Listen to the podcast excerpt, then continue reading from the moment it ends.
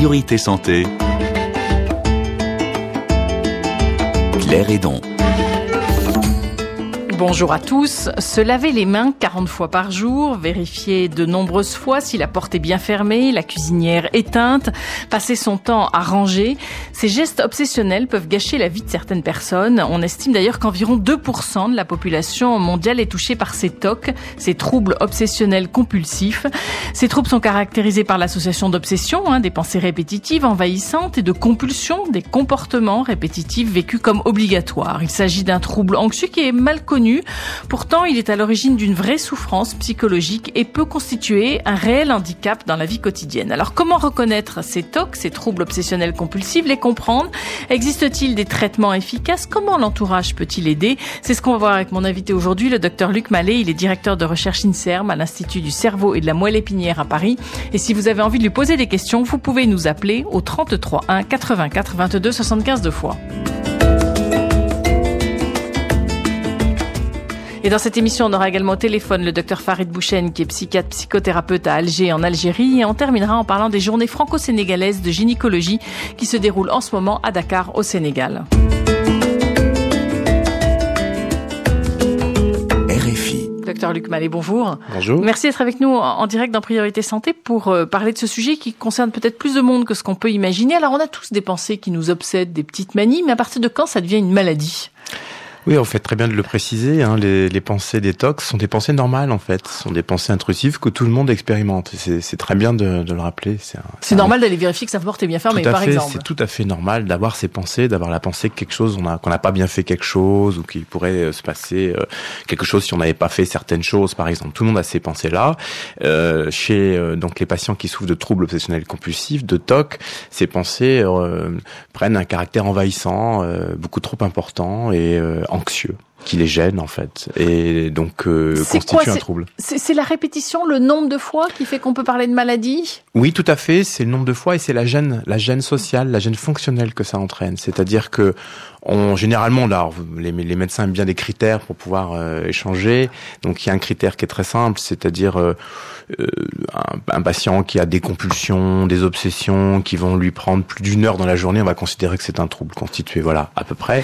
Mais en fait, euh, on peut aussi considérer que la, la gêne euh, qui est euh, ressentie par le patient est, un critère au moins aussi important, c'est-à-dire quelqu'un qui va mm, passer euh, plus de temps mais qui ne sera pas très gêné par son TOC parce qu'il va mm, aménager sa vie. Bon, bah c'est, on peut être à la limite de la définition du trouble. En revanche, quelqu'un qui va ressentir une gêne, une honte, un problème social, là, on peut parler vraiment de trouble et de handicap. Euh, je vais vous lire deux messages qu'on nous a laissés sur euh, Facebook. Consolatrice qui dit le fait de se lever plusieurs fois la nuit pour vérifier qu'on n'a rien laissé sur la cuisinière, est-ce que ça peut être considéré comme un toc? Et puis il y a Enna qui dit mon toc, c'est que même si je suis certaine d'avoir fermé la porte, il faut que je vérifie encore et encore. Il m'arrive de revenir sur mes pas juste pour vérifier alors que j'étais en fait loin de la maison. Ça devient pénible pour moi et pour mon entourage. Alors oui, je crois que là, dans, dans ces messages, on peut, on peut dire qu'on a en tout cas des indices en faveur d'un TOC. Alors un TOC, c'est quand même un diagnostic médical, donc évidemment, euh, il faudrait passer un petit peu plus de temps pour faire décrire les choses euh, à, ces, à ces personnes. Mais euh, là, elles, elles font passer deux messages importants qui sont la notion de répétition et la notion de gêne. Elles disent c'est pénible, c'est-à-dire qu'elles ressentent les choses comme quelque chose qui est contraire à leur volonté. Ça fait partie de la définition de, de la maladie. Et c'est pénible pour soi, mais pour l'entourage aussi. Tout à fait. Il y a des répercussions absolument très très important sur l'entourage et c'est en cela aussi que, c'est un handicap et, euh, qu'il y a des fois des, des, dégâts qui sont faits dans l'organisation sociale euh, autour des patients. Ces TOC sont-ils en augmentation? Alors il n'y a pas d'augmentation de la prévalence des TOC. Hein. En fait, euh, il peut y avoir une augmentation due au fait qu'on les détecte mieux, donc ça c'est pas une vraie augmentation. Donc en tout cas à ma connaissance, il n'y a pas d'augmentation de la, de la, prévalence dans l'étude épidémiologique. C'est une épidémiologie, euh, donc c'est l'épidémiologie, c'est-à-dire l'étude de la survenue de ces troubles euh, au travers des différentes cultures des pays, qui est très stable et qui est très stable selon les cultures et sur le, sur les continents. Hein. C'est 2 à 3% de la population et on retrouve ces chiffres à peu près partout. Et le fait de vivre dans une société de plus en plus stressante, anxiogène, est-ce que justement ça en rajoute pas? Alors ça c'est une excellente question. On n'a pas les moyens de répondre à cette à cette question de façon vraiment scientifique. On pourrait le penser. Le fait qu'on n'ait pas d'évolution de la prévalence, cela actuellement euh, irait plutôt plutôt contre. C'est-à-dire qu'il n'y a pas comme ça d'éléments euh, qui font apparaître une augmentation selon le degré euh, de contrainte. En fait, ce qui est intéressant, c'est que par contre, on peut dire que les patients expérimentent à un niveau personnel quelque chose qui est tout à fait à l'image de notre société. Par exemple, la notion de contrainte est vraiment très importante et euh, en, en, quelque sorte, si vous voulez, ça c'est une dérive de nos sociétés, euh, mais que le patient TOC avait anticipé, euh, que les patients ont toujours expérimenté, c'est qu'ils poussent le principe de précaution au maximum, de façon totalement pathologique. C'est ça, aussi bien sur la fermeture de la porte que se laver les mains pour éviter les, les, microbes. Il pourrait toujours arriver quelque chose, donc prévoyant. On va voir tout au long de cette émission hein, quelles sont les causes, mais aussi les traitements et les recherches que vous menez dans ce domaine.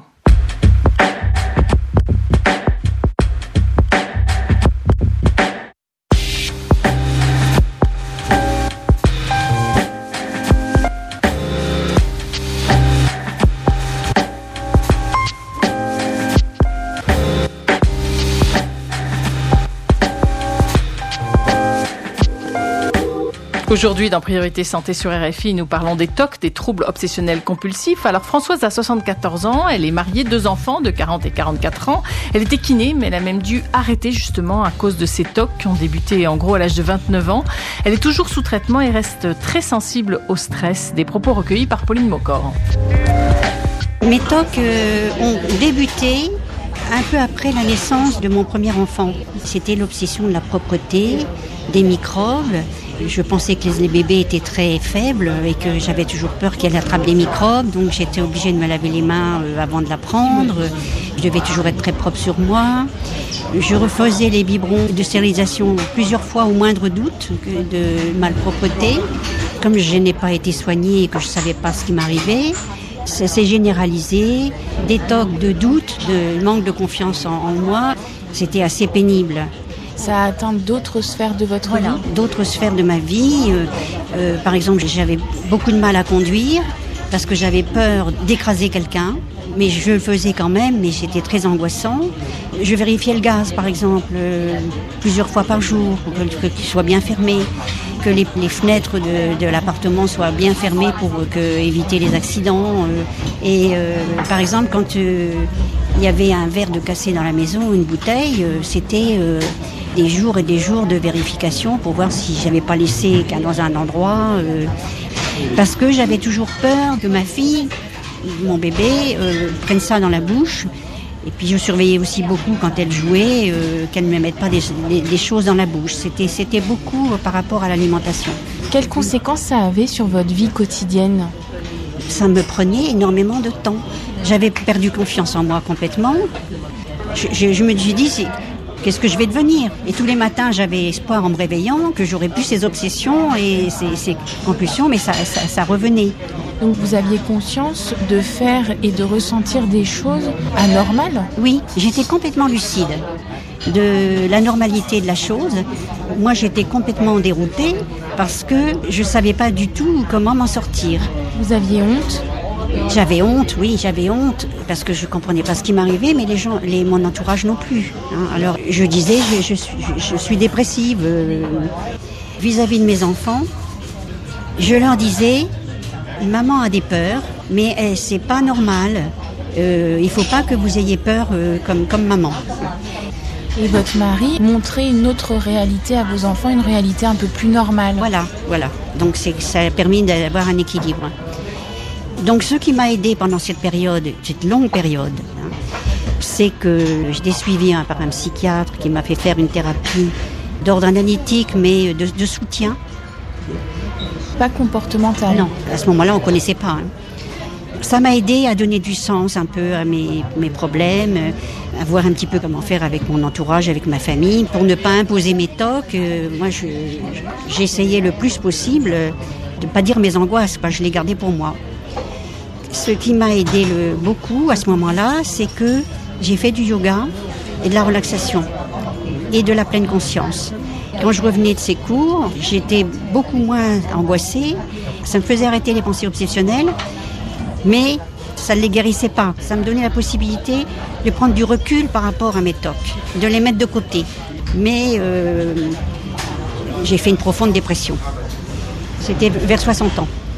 Mais j'ai eu la chance, à ce moment-là, de regarder une émission à la télévision et sur les tocs. Mais je me suis dit, c'est moi. C'est ça que j'ai. Hein. Est-ce que jusque-là, jusqu'à 60 ans, vous n'aviez pas été diagnostiqué? Non. Non, non. On m'a dit névrose obsessionnelle. Mais euh, pour eux, il fallait, c'était pas la peine de lutter contre les TOC, euh, il fallait simplement euh, trouver l'origine. Je me suis mis en relation tout de suite avec l'association AFTOC, association française de personnes qui souffrent de troubles obsessionnels et compulsifs, qui m'ont indiqué qu'il y avait une thérapie spéciale et un traitement spécial. Ça, a été un grand soulagement. D'abord, quand j'ai vu la psychiatre qui m'a dit Mais madame, c'est une maladie, ça s'appelle les TOC. Hein. Une grande déculpabilisation aussi, parce que on m'a dit que c'était dû en partie à un manque de sérotonine au niveau du cerveau, un mauvais fonctionnement de la sérotonine au niveau du cerveau. Donc je me suis dit, eh ben, il y a une cause quand même. Et puis, euh, effectivement, euh, j'ai pris des antidépresseurs et effectivement, je me suis sentie nettement mieux. Je pouvais beaucoup mieux lutter contre les obsessions. Et puis, je suis toujours suivie. Euh, quand ça va pas, j'y vais. alors, est-ce qu'aujourd'hui vous êtes guérie? Aujourd'hui, alors, je ne dis pas que je suis guérie. Je suis rétablie dans une qualité de vie plus acceptable. C'est-à-dire que mon esprit n'est plus toujours envahi par les obsessions je vis à peu près normalement.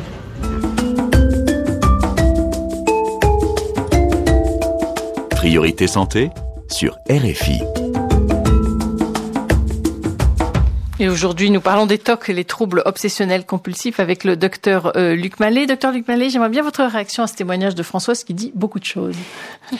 Oui, alors là, c'est chaud.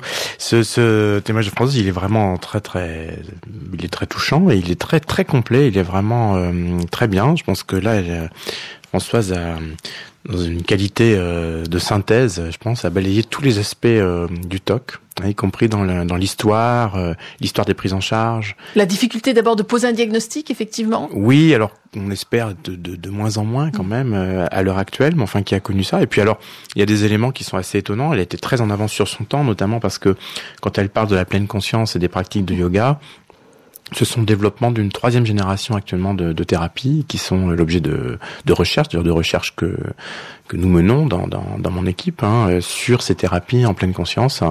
Et donc on voit, c'est tout à fait intéressant d'entendre quelqu'un qui a euh, pu bénéficier d'une approche de méditation pour arriver à contrôler un certain nombre de choses. Et là, elle dit des choses très précises puisque elle dit qu'elle ça lui a aidé à prendre du recul, mais que ça n'a pas agi sur les symptômes.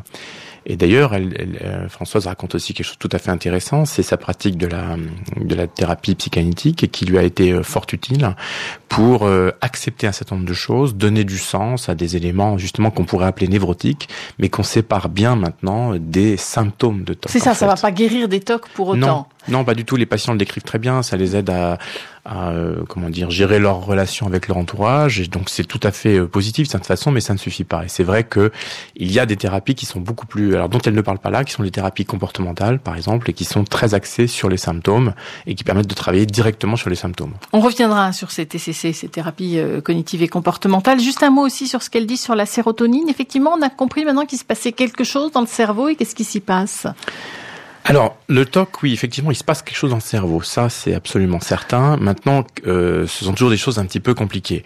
Euh, L'hypothèse sérotoninergique, enfin, c'est-à-dire le dysfonctionnement sérotoninergique, il est probable. Euh, il explique pas tout, mais euh, il est en partie, surtout, euh, disons, bien renforcé. Enfin, son existence est renforcée par le fait que des médicaments qui agissent sur la transmission sérotoninergique, hein, et ce sont les médicaments dont parle Françoise, euh, apportent un, un bienfait. Généralement d'une façon différente que dans la dépression, puisque ce sont le même type de, de médicaments qui apportent également euh, une amélioration dans la, dans la dépression. Mais, Mais sans qu'on sache vraiment pourquoi, en fait. Oui, alors il y a des hypothèses. Là, on rentrerait dans des détails Mmh, très mmh. complexes sur les récepteurs, sur le transporteur de la sérotonine. Donc, il y a un certain nombre de choses. Le pourquoi n'est pas connu. Ce sont, euh, on, on s'achemine vers, comme dans d'ailleurs beaucoup de maladies psychiatriques, voire toutes les maladies psychiatriques, vers des, des, des modèles multifactoriels avec une vulnérabilité, une partie peut-être héréditaire, euh, génétique, qui n'explique euh, vraiment pas toute la symptomatologie, et puis des facteurs d'environnement, des, euh, des facteurs de, de vie, et, et, cela se porte plus ou moins sur tel ou tel système. Et il est probable que la vulnérabilité d'un système comme la sérotonine, qui est impliquée dans la médiation effectivement de, de, de, de tous les comportements impulsifs, le, la capacité à différer un comportement, donc on peut tout à fait comprendre que s'il est fragilisé, euh, on peut avoir l'émergence de symptômes de type euh, TOC. On a Abdel qui nous appelle de Maroua au Cameroun. Abdel, bonjour. Oui, bonjour. Nous vous écoutons. Alors parlez bien près du téléphone parce qu'apparemment la ligne téléphonique est pas très bonne et on vous écoute, Abel. Ah, bon, en fait, moi, mon problème, euh, c'est que par rapport au brossage des dents, donc absolument, donc par jour, il faut à moins que je me dents environ 4 fois ou 5 fois par jour. Et à moins, il faut 30 minutes environ. 30 minutes en moyenne, il faut que je me brosse les dents. Donc c'est, ça peut fréquent. Mmh. Abel, vraiment la ligne téléphonique est, est, vraiment très très mauvaise là avec Maroua au Cameroun. Je vais permettre du coup de, de, répéter ce que vous étiez en train de dire. Vous, vous avez à peu près 30 ans, vous vous brossez les dents 4 à 6 fois par jour, mais surtout pendant 30 minutes à chaque fois.